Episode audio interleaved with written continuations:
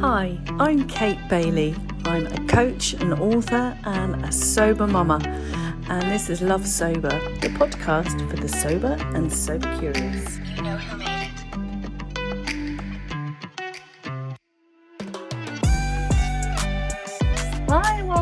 Love Sober, the podcast for the sober and sober curious. And today I'm absolutely delighted to welcome Claire Sweetman. Hi, Claire.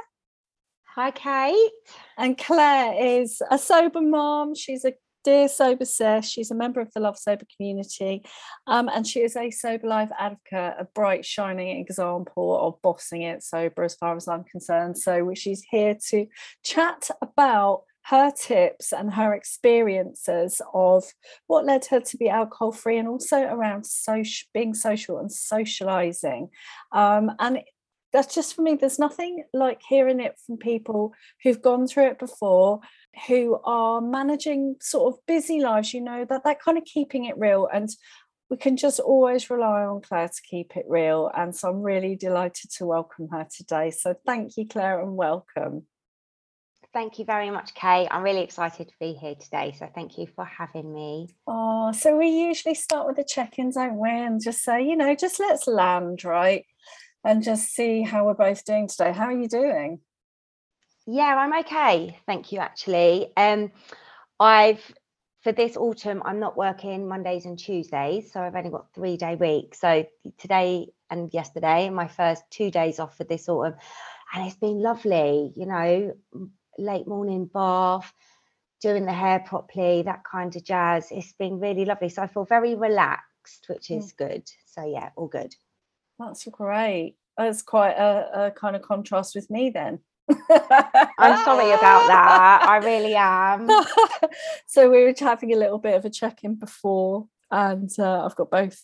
You know, it's it's the beginning of term, right? It's we're only a week in. I've got both kids off uh, for various reasons, and just you know all all the stuff, all the stuff of life.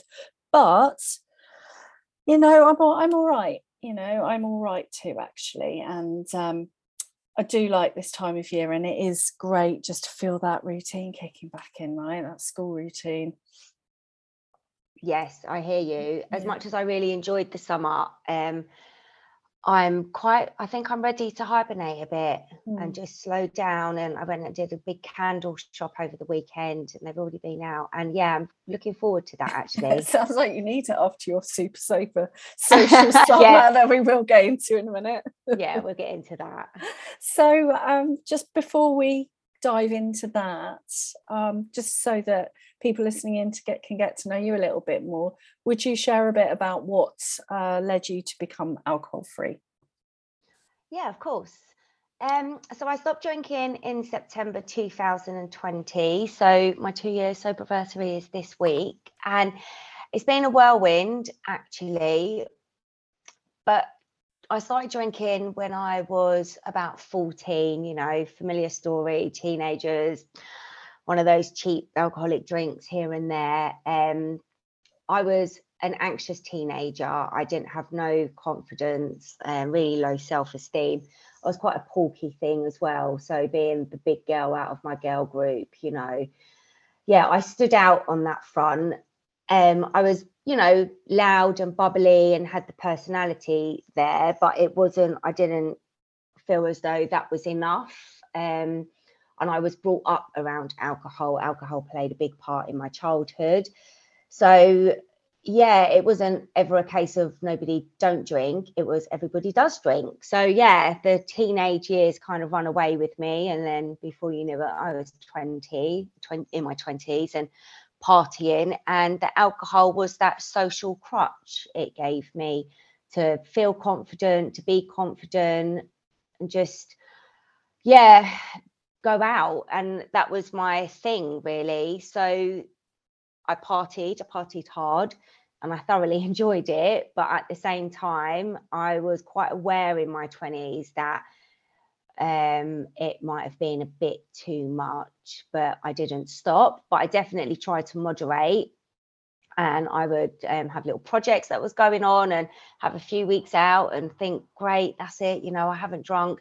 but then I'd go bang and go hard again. Um, I grew up with music around me. Music played a really big part in my late teens and my 20s, um, going raving. I had older friends and I had the party crowd. So, yeah, I was always caught up with them. But I enjoyed it and they were friends, but we didn't do much else outside of that kind of environment.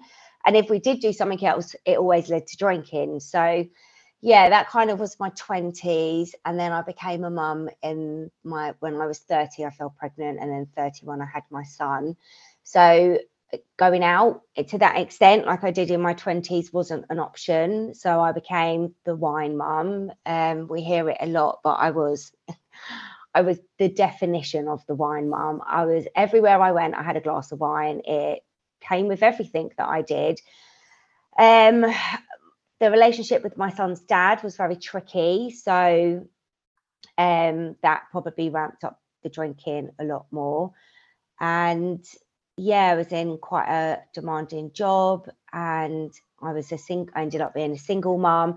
So a single mom with a, a demanding job and the job that I did involved looking after other families in a local authority. So I felt like I was, you know, spinning lots of plates and I was extremely overloaded. And I knew I was overloaded, but I tried things to help with that, like, you know, the the well-being side of things, like yoga and some time by myself. But I didn't like being by myself really. And when I did, I'd often drink. So yeah, the alcohol, you know, was there day in day out um, i was drinking most evenings if not every evening drank a little bit more over the weekends and i decided well there was a few serious incidents that happened along the way and i was very reactive when i drank so i didn't stop drinking when those incidents happened but they definitely helped plant seeds for when I did decide to stop drinking, which was in the pandemic. I actually tried, I, I think it was the July of the pandemic, and I had a few weeks out of drinking. I decided that was it, that's enough. Um, and I really enjoyed it. And then I fell ill. And then I started drinking because I was ill. And I didn't know that that was a trigger for me before, or but it definitely was. And then I drank throughout the August. Um, I was away, I was on holiday, and I was with friends. And then it came to September, and I literally woke up one day and I just said, That is it. That is it now. Um, I'm not going to drink anymore. So that's kind of the story behind my drinking and my decision to stop mm-hmm. drinking. I love it when you hear different elements um, and and things that break down that kind of rock bottom stigma. You know like that we've talked about and it has shifted over the last few years that kind of okay sort of image of everything falling apart and things being so dreadful that you have to stop. And your sort of personal decision you know like you said there were seeds planted there um and you just said right that that's it. That that very feels like a very personal moment and decision to go that that's actually it. Yeah it was. Things had got quite chaotic i guess. I mean from the outside nobody would have seen that. Of course there was close people to me that were aware of some of the serious incidents that happened but they didn't see the day-to-day life. Mm. um i wouldn't say i was an alcoholic but my the way that i drank um to cope with the areas that I was really struggling with. Like I felt contained. I was a single mom. I was at home. Um, as much as I've got family and friends around me that have supported with, you know, childcare and my situation over the years, um, I can't thank them enough. But it, the day-to-day living, the adulting, the parenting, the waking up, the the rinse and repeat of life, um, yeah, it was it, I felt really sad sometimes, or a mm-hmm. lot of the time, I felt lonely. I could pick up the phone, I could phone a friend, I could, you know, go out for dinner with someone, but wine was my fake best friend. It was there with me every day. It made me feel like everything was okay. And I, it was just, it was tough on that sense. So yeah, when these incidents were happening, these serious incidents, people would see and think that I dealt with them really well, and I did deal with them really well. You know, brushed myself off and I got back up, but there was layers of shame and guilt and those feelings, those really big feelings that I couldn't deal with. So I drank on top of that. So things were things were feeling quite chaotic and you know mm. I didn't have calm and I didn't have peace and that's what I wanted to change. I knew that there was a better version of me inside that needed to mm. come out. I just didn't know how to help her. Mm, yeah, I love that. And I hear you. It's like that. God, for if I had a pound for every woman who feels like that, who says that, you know, that every, like, you know, when you said like the rinse and repeat, the loneliness, the sheer load as well that we have on us as women and moms. And then the keeping up appearances and the managing it. It's just a lot right? It's just a freaking lot. And then we're told that that's actually what we should be doing and we deserve it. So we're like oh of course i need to have a drink because that's the reward and that's my comfort. You know like you said the best friends. Um yeah it's the wrong tool it's entirely the wrong tool and we need totally different tools and community and, and, all the rest of, of course and once i'd learned those things there was no looking back at mm. alcohol i you know there have been some times when i felt triggered or i thought god yeah a drink would really help with that situation or help me or my mood um, because I know different, because I felt good from other things since giving up mm. alcohol. I know that that that that was it just wouldn't serve me that purpose anymore mm. but it is it is the learning and you it it takes time and it is a process but it's we get we have so much time when we stop drinking mm. and once I heard about the nervous system, it was like these light bulbs just going off in my head. You know, like I definitely feel like I can, I know how to manage that now. I'm quite a busy person. I have it, my body feels busy, my mind feels busy. So my friends and family, you know, I'm out on my bike and I've got my music on, and that's the way I manage it. Mm. And it's not necessarily, sometimes it is distraction, but sometimes it is calming. And I think very clearly when I'm in going 12 miles per hour on my bike with a house set playing, you know, so that's where some of my best thoughts come to me. So, yeah, there's, there's lots of tools that I have now and um, they come out at different times. I it it is a case of listening in and sometimes i don't know what i need. I have to really sit down and think okay what what is it? What's going on? But that doesn't come so easy to me mm. um but it is it is a process. Yeah yeah for sure. And uh, you know part of that going back to the the sort of social stuff because i know that's what we you know we wanted to talk about today um and from when you said you know from when you were a kid you know there was that that element that alcohol was used very heavily to help you socialize and manage that kind of confidence you know try to it gives us that sort of oh i don't know smooths away the edges and makes us gives us a boost doesn't it? Sort of i remember the similar for me i was an anxious teenager and it was like oh right okay that's what i need to make me feel normal almost and like i can socialize.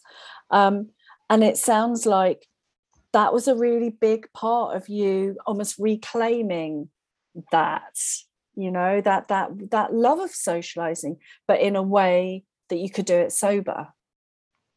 A million percent. Um it's taken time and it's been baby steps. I was as much as the pandemic was a really shit situation I was very lucky that I gave up in the pandemic because there was no social pressure and I literally locked myself in. I had my bubble, my sober bubble going on. I was made redundant from this, you know, really demanding job. And I was just at home doing my sober thing. So there was no social events. And slowly but surely, obviously, things were creeping in and, you know, a dinner and then it was an afternoon tea, and then it was a festival. And this was all last year. Um, there was some the year before actually, but last year seemed to be a bit more. I think because I'd got time behind me, I felt a little bit more confident to kind of dabble in those social situations. But they were planned really carefully. The people that I went with, you know, my safe people in settings where I felt safe, you know, with the get out plan. Um, and as much as I really enjoyed all of those, none, the, the festival that I went to last year was fantastic. Um, and then it was autumn. We went through that. But as the autumn came, it was a birth. It was my birthday, and we went out to a dance event. I just wanted to go dancing, and it felt so good. Like being out. Yes, people were drinking, and people were, you know, taking things, and it was all very loud and energetic. But I was in the middle of it, I was the party person there, you know, and I was sober and I had my wine glass with my ginger tonic or whatever in, and I felt part of the crowd. And it really hit me that it wasn't the drinking that I'm, I was missing, it was the music and the mm. environment and the buzz, because that's, I fit into that really well. And I was brought up with that. So all of those years, you know, in my 20s and just before that in my late teens when I was partying. Yes, okay, the drink was there, but it was about the music. But I just didn't know it back then. I thought they just went hand in hand.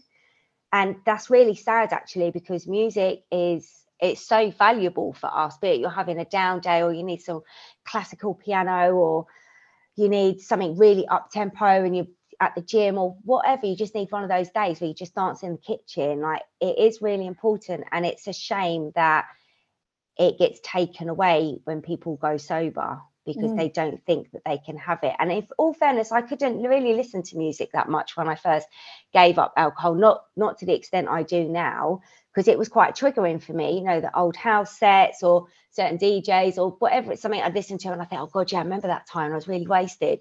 So I couldn't at first, I had to protect that, but it creeped back in very quickly. And to then go out to the extent that I did this summer with the festival in, it was planned around the music and it all was planned really carefully. And, you know, as much as I had that crutch with alcohol when I was younger, um, I did, I don't have that now so it's you know this is it you know i just have to go and be me i hide sometimes i hide in a toilet or i hide around a corner and i take five minutes or i'm like i'll go and get the coffee or i'll go and get the drinks just so i can have a moment by myself but mm. it's not that i don't want to be there i just need that chance to breathe and mm.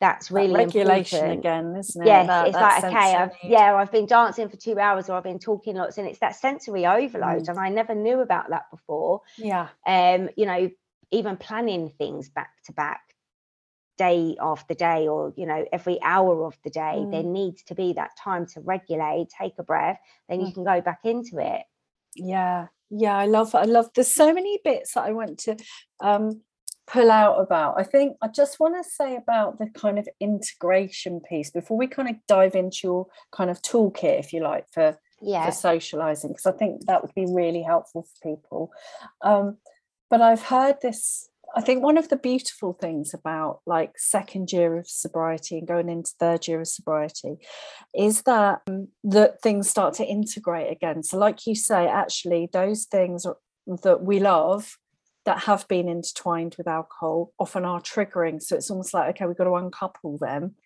So sometimes we can't have them straight away, and it's about distraction and breaking and doing different habits, and then but essentially we it's like a journey for me and what I see in other people in it, I think what you just said is like a journey back to self and rediscovering what I love, reconnecting with my first loves, like music, like dancing. And and that joy of when you find yourself back again and it did and so you didn't lose it because when we stopped drinking it's like I, I feel like I've lost it. I felt like I'd lost certain things about myself and I couldn't have them because like you said it was like it's triggering and it's like oh my god it's such a relief when you find you can have them again right? Yeah it is and if somebody had said to me that I would go out to a festival again even within my first I wouldn't say my first year, but my first three months of sobriety, um, when I was rewatching, oh Games of Thrones and Peaky Blinders and whatever I could find on Netflix to binge yeah. the life out of with my treats, with my blankets during the autumn. I would have thought that they were crazy. You know, I mm-hmm. had to mm-hmm. just breathe and reconnect with myself. I didn't know what I liked. without alcohol. I didn't know, you know, what made me light up or what made me feel happy because alcohol had been part of everything that I'd done for the best part of two decades. Mm. So I had to really hone down with that. And I didn't think I'd like anything again. I thought it'd just be me on my bike with my headphones and my candles in the autumn, and that would be it. So coming out of that and taking the baby steps into socializing again and it was playing around with it a little bit you know i did the as i said an afternoon tea and a festival and a dinner and yes i enjoyed all of those things but certain i was like okay this i enjoy this a little bit more than this now. So i was almost making my own bucket list from the things that i was dipping my toes into mm. again so yeah it's about rediscovering. Mm, an exploration, right? And yeah, it's it's like there's a curiosity to, to what you're saying, which I really love about well what happens if i do this do i like it's all right to have changed as well like how rigid do we think as well we're like oh yeah. my god like this is you know it's like oh okay um i love what you say and i'm just wondering then you know you've already you've talked about that kind of sensory becoming skillful about meeting your sensory needs and becoming intimate with your sensory needs as part of the essential toolkit. What other things have you learned that are really important for you to to sober socializing? sober socializing. Thank you. Um. Yes, that's okay. Um, I'm very cautious of protecting my energy. So if I know I'm going on a big day out, be it, I don't know, a festival, or if I've been to the seaside recently, you know, a day out where we're out from morning till the evening, I know that I need a pocket in the morning where I can sit down and have a coffee and just play on my phone or go for a little walk by myself. I need that. That comes into practice actually most days and my working days as well, which are quite high energy. I work with little children from home, so you can imagine that's that's there too. Um, and the after bit, so I need rest afterwards. I need a rest day. So even though I'm not hungover, I'm really heightened. I'm tired. You know, my body's been busy you know i've been dancing all day or i've been talking so there's that whole sensory piece there and i need to come down and I need to regulate that again, especially um, before during the summer I was working Monday to Fridays to go out on a Saturday. That Sunday is a day of nothing. There's mm. not not not very you know I, I didn't plan anything in and that's kind of been me over the mm. last few months as well um i'd say probably the best part of a year you know securing that space for myself um it's really important really mm. important yeah and it's we don't often think about that do it i mean it's like i think it's built in when you if you drink when you're socializing you allow a day for a hangover.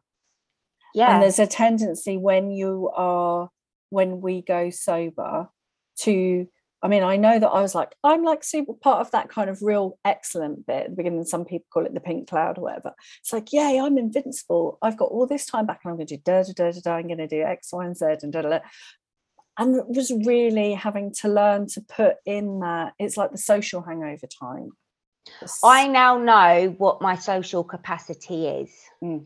It's my capacity with everything, with life. So, be it having visitors or a day out or work. Um, very rarely did I work a five day week. And when I did, I knew that I would need Saturday and Sunday with nothing mm. booked in. And even when I did drink, actually, I didn't really box off those hangover days because I was like one, like I just kept going, and because I just have a drink the next day, and then end up back to square one. It's like great, I'm I've got this energy. So mm. I was running, just layering all of that before, all of that sensory, that nervous system stuff oh, it was relentless. How on earth I didn't crash?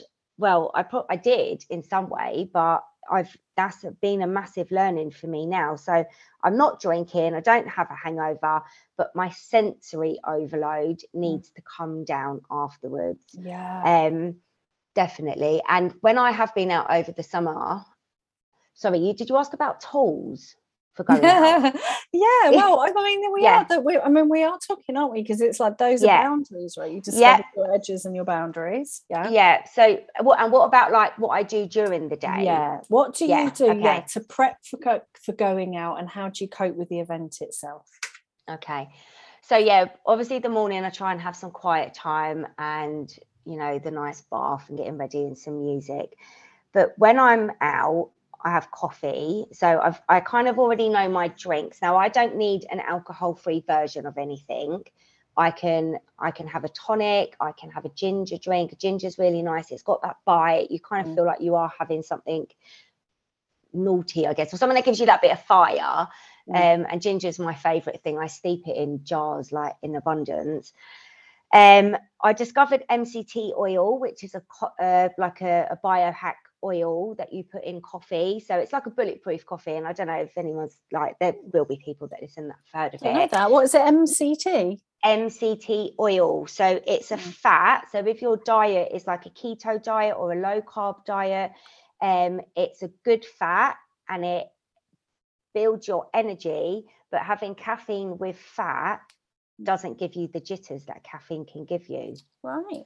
So it's like a very steady energy and Mm. it doesn't come the down. Just that Mm. if you don't, you just stabilize on it. Mm. Um, and when I discovered that a few months ago, I've used it for exercising. Like if I've gone on one of my, my mega bike rides, it's just it's you just feel energized, and it's not a drug or like you know one of those like an amphetamine kind of thing or something or a Red Bull or a jittery coffee. It's different, and you feel really alert. Like Mm. I'm on the ball. I've got my Mm. aim game on, my A game. Sorry. Um. So yeah. So I've had MCT oil when I've gone to some of the festivals over the summer. Just one, like I've timed it really well. So I might have a normal coffee in the morning and I've had one a, a bulletproof coffee in the afternoon. That's then kept me going. And then when I feel like maybe I don't have that energy, I then think, right, okay, now I'm ready for a treat. So I have something to eat, be it something I wouldn't normally have, or if I can find a coffee and cake stall, I'm going in for the coffee and the cake. And I Mm. need to sit down, I just need to have my coffee, I need to have my cake. And if there isn't that there, I know that I'm coming home to a really big plate of sourdough toast with lashings of butter and a cup of tea. So I've already got that planned in the evening. And I've always got chocolate on me. I always have a bar of dark chocolate. So I would, if something just felt a little bit much throughout the day, or I was hungry, but I didn't necessarily want the food that was there, a couple of squares of dark chocolate and just, you know, letting that dissolve in my mouth, that Mm. is that is lovely. So whilst everyone else is at the festival, 12 people deep in a bar, and I've just sneaked off around the corner to go and have my little bit of chocolate and regulate myself, I come back out like, hi, Amazing. and I'm ready for it, like round two. Um, I've always got somebody who knows that I might just kind of slip off, so I'm safe. Um, I actually had a bit of an, uh, uh, a story over the summer where I ended up at a boat party. My friend was DJing on it and she invited me to go on the boat with her. So I went to go on the boat party and she didn't turn up and it was too late because I was already on the boat and didn't know no one. I'd Oh met a couple of people the week Yeah. before at another event, but um, I didn't have a friend. I didn't have a safe person. Um, so I had mentioned to the one of the promoters that were there that I was sober, and they were like, "It's okay, we got you. We look after you." They kind of introduced me to the security guard, and you know, I met other people that worked on the boat. Um, I met another sober person on the boat, believe it or not. Would you have it in the middle of the Thames? Another sober person. So I was then safe, and Yeah. I, I couldn't even comprehend that that kind of situation happened. But you think about not meeting sober people when you're out. There are sober people. There really are. Mm. So as much as I've gone to events where people are drinking and there's other shenanigans going on, there are sober people. Um, but in all fairness, I haven't really looked for them because Mm. I've been so happy just doing my own thing. Mm. I love that. That's amazing. Because when you when you said that, I felt quite panicky. I was like, "Oh my god, I think I'd freak out." Like, Oh, I can't believe I just said loads. Eva, With loads like my- yeah, it's a bit crazy, but um, I actually love telling the story Yeah. now. It's just like it's just it's giving me more sober strength. Like God, if I can get through that. Admittedly, through I had a pan, I had an anxiety Mm. attack at first. I was like, I just had to go outside and breathe a bit deeply. Mm. Um, it was absolutely packed on the boat. By the end of it, I knew half the people on the boat. Yeah, You know, it and is, and that's out of my comfort zone. Because part of what you're saying is like, you know, that respecting, like knowing your edges, knowing your boundaries, and keeping yourself safe and respecting your limits. But what you've just said as well is equally important about there are times in our sobriety with whether it's by our own choice or because we've decided to do that, where you stretch your edge zone a bit, and what confidence Yeah. can come from that, which is that for you. You were thrusted, you had greatness thrust on you, sort of thing. I had to just give myself a bit of a talking to. I went to the toilet and I was like, there's nothing. I asked them to stop the boat. I said, you need to stop the boat. I need to get off. But of course, they can't stop the boat. Stop the Um, flight. but I gave myself a bit of a talking to. It wasn't nice because I was contained. I was on this, you know, again, those feelings for me that came up, you know, when I used to drink. I was contained and I was lonely and I was on a boat. And there was one moment I thought, I'm going to need a drink. And I was just like, what on earth, Claire? Seriously, no, you don't. Just go and get on with it. The music's there. People do know you. People are aware that that that you're net there now. So just go and embrace it. I actually went out to go and meet my DJ friend after that and stayed out till two o'clock in the morning and had a great night. You know, it was absolutely crazy. Like I was buzzing. And I was just so like it was just such a good energy. I had a really good night, um, and then I had two more nights out. Well, uh, yeah, following that. So, yeah, it's been eventful. Oh my goodness, I know that's amazing. well, and and it is though, isn't it? Because that's the other thing when I think imagine how you know our, our lives when we're sober they expand. And so what feels like a stretch in the early days is just like I've just got to get through tea time. Yes. Then the next one is like I just need to get through and right, put on the Game of Thrones, get a blanket. Okay, I've made another day.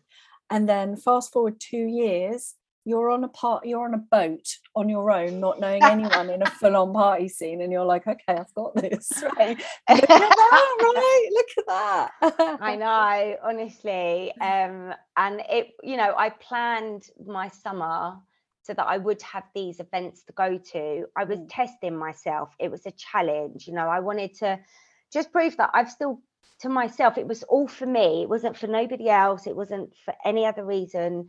For me, like I can do this. So I'm going to throw myself in at the deep end.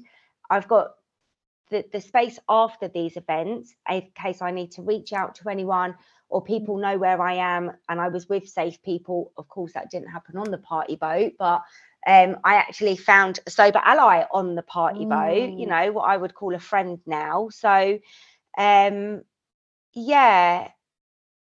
So yeah, it was it was a challenge that I set for myself. It could have gone horribly wrong, but to be honest, I haven't thought about alcohol for absolutely ages. And I knew I was going for the music, for the socializing, an organic way to meet new people. It was, you know, that was it as well.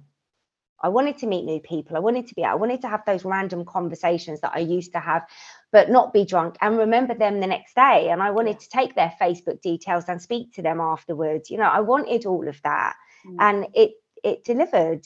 and so how do you manage getting your social needs met getting your rest met and being you know being a solo parent It comes with planning. It's Mm. always planned in advance. Um, my son, if I've got really lovely, really, I can't, you know, thank my friends and family enough. They've they've been amazing with me over the last 10 years, let alone especially this summer. So my son is older now, so it's easier for him to go and stay somewhere. He's 10, so obviously he's very vocal and his needs are met um, wherever he goes. But between my family members, I wanted him to also. So the summer planning wasn't just around my needs, it was around his needs because he's an only child. We had lockdown together. We don't have another child in, you know, where we live that he kind of knocks on the door and says, Can you come out and play? Obviously, he has his school friends, but we don't see them a lot outside of school. So he's quite lonely, I guess. And he has voiced that to me. And he did that just before the summer, actually. He said he didn't want to be at home with me over the summer. And I was like, ching, this could actually work in both of our favors. You know, how am I going to plan this one? So he had some time with my nan. He had some time with my brother and my sister in law, which is um, where my cousins are, and um, his cousins are as well. Um, and it was planned like i was working this was my first summer working um, self-employed as a childminder. Having my son at home on those days is really challenging. So and it's not because he's he's naughty or you know plays up and it's not because the little children do it's just because of the age gap and the dynamics of the day obviously they my, the children I work with and their routine eh, they need a nap and my son wants to game and he wants to shout and so it causes conflict. So yeah initially the planning was around me meeting my work needs and my family were on board to help um, and of course I have to ask. My family don't just say oh hey we'll have him and you need a night out I ask and it's planned in advance and I go with their availability. So if something's not going to work out on a day that I need it, I've got to work around their availability. And you know yourself, Kate, six weeks holidays. It's really tricky. I mean, you've got two children, I've got one, and I know that yours are older, but you've done those early years kind of planning. My summers have always looked like this in terms of strategic planning, be it summer clubs, family days, my annual leave. Um, so the, it wasn't new news that I had to plan like that. It was just that I was so much more aware of what I could gain from it and mm. how I was going to plan strategically around the traveling of my son going to wherever he was going, the work days, me having the benefit of a day to myself to party or do nothing. Obviously, these rest days had to come into some had to come in somewhere as well. So yeah, it was reaching out mm. and asking and working with whoever it was that I asked um, around their availability. So yeah, they've been amazing, people mm. that I've asked, and I've I've not felt guilty about any of it. You know, That's I've just amazing. really enjoyed it. But you know what? Because again, all of these things are like for me, they're like superpowers. Like you've you know you've like sort of said you know identifying the needs not just yours but also your son's then that thing about advocating for them to go actually i can ask like some people find that like really challenging really difficult a to know what they need b to ask for it c to then go well that's fine if you can't i'm flexible enough to work around that i just feel like you've got like some serious superpowers going on there like you're amazing. You. you. are amazing. I feel proud of myself. I'm, you know, yeah. I, I really do. I've come a long way, like thinking of my needs, like thinking back to where I was just before I went sober. I was lost. That I was mm-hmm. looking after my son. I was managing a situation with my son's dad. So I was looking after him. I was in this high demanding job where I was looking after other families. I was nowhere on that list. And now I'm top of the list. Mm, you know, amazing. my son is obviously on a par with me, but I have said to my son, you know, if unless I get what I need sometimes, I can't do what I need to do for you properly. So I need to go for that cycle by myself at five o'clock in the morning to be able to get through the rest of the day without losing my shit. Like I need yeah. that moment. Um, and I've explained this to him and he understands. So yeah, yeah it was lovely over the summer that we actually had a chance to miss each other. Yeah. Yeah. Because we it's day in, day out. You know, he said to me before, I just wanted somebody else in the house with us, or I need a mm. dog. And I'm like, yeah, that's another adulting job. I don't want to take on, mate. I'm trying to get rid of my adulting jobs, not take another one on like a dog. Yeah. Um, but it's so, that village to raise a child situation exactly. having that support and community and connection is what what we need. It's like that's there in the socializing, that's there in the parenting, that's there in the family life. It's it seems to all circle round that yes. that, that need for community, right? It is, and I can't do it all, and I, no. I I know that, and I own that, and that's not me, you know, feeling bad about it, or you know, that's a sense that's a, a sense of being vulnerable. Hey, I need some help. Can you yeah. help me? Because yeah. I'm feeling like this way now. So, yeah it that that was big that was very big for me um i've asked for it in the past but it's like oh hey i just i'm gonna go out for this so um, so yeah i need help um sorry yeah i just want to go out but now it's like hey i need some help and i just need a bit of time to breathe. So can you help with that? Yeah yeah.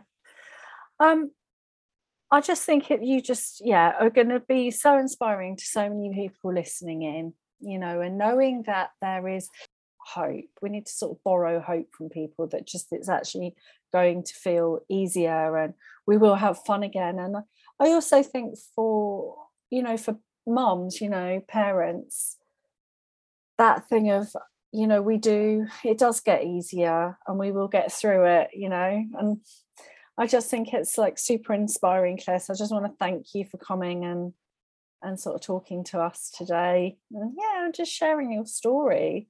Thank you. Thank you. No i'm glad to be here to share it um i've always wanted to be on the podcast that was that was my number one. I remember go when I was dabbling in the um, sober month of July when I first started out, and I needed to hear something. I can't remember what I listened to, but I was like, there must be a version I can relate to of this. And I just remember typing in like um, alcohol pod alcohol free podcast in English or something, and up come Kate and Mandy, and I was like, who are these women? Like, oh, you know, and that was it. I listened to you guys every single day. And oh, like that would be my walks that I did. I'd have the headphones in and I was listening to Kate and Mandy and you know the effing and the blinding and your stories and it was like but I loved it and it was like that's it was so inspiring and then obviously we've you know we've I've shared the last couple of years with you. So you've been a big part of my sobriety as Mandy has. So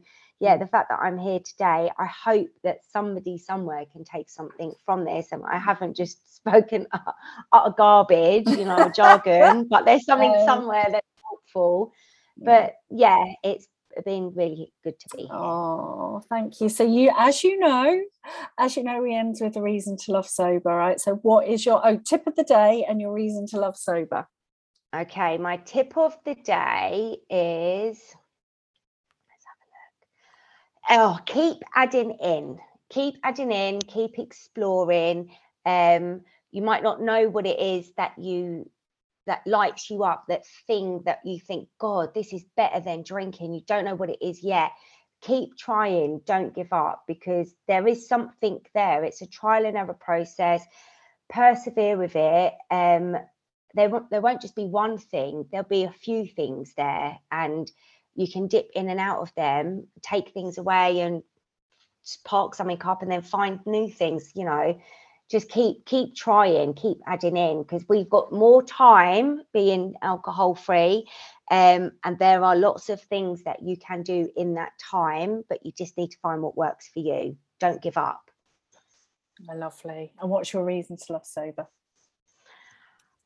Because we make better decisions. We're conscious of them, we're aware of them, we're in control of everything again, um, and life is much calmer when we m- make better decisions. As Mm. my anthem is Mary J. Blige, no more drama. That's been my sobriety anthem. So, yeah, make better decisions. And I think you once said to me, yes, we're always just making, we're waiting to do the next right thing. Was that, you said that to me once?